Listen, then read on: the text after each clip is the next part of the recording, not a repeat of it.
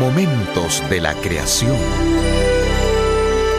Uno de los métodos más comunes para descubrir la edad de las piedras y por último la edad de la Tierra es medir la descomposición del uranio radioactivo en el plomo. Mientras más plomo, más antigua la piedra. Hola, soy Milton de los Santos. Sin embargo, este método establece asunciones muy grandes. Primero asumen que las piedras son como bóvedas cerradas y que ningún uranio, plomo o los elementos de descomposición intermedios pueden alguna vez entrar o salir de la piedra. El hecho es que numerosos estudios científicos muestran que todas estas asunciones están equivocadas. Varios estudios han demostrado que el material de piedra comúnmente fechado puede tener plomo en ella al cristalizarse.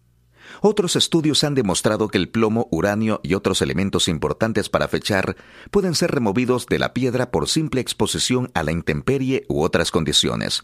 En otras palabras, mientras que los científicos evolucionistas comparan las piedras como bóvedas cerradas, estamos aprendiendo que son más como esponjas, esto explica el por qué los métodos de fechado evolucionistas han encontrado, por ejemplo, que una parte de una piedra sea 30 veces más antigua que la otra parte de la misma piedra.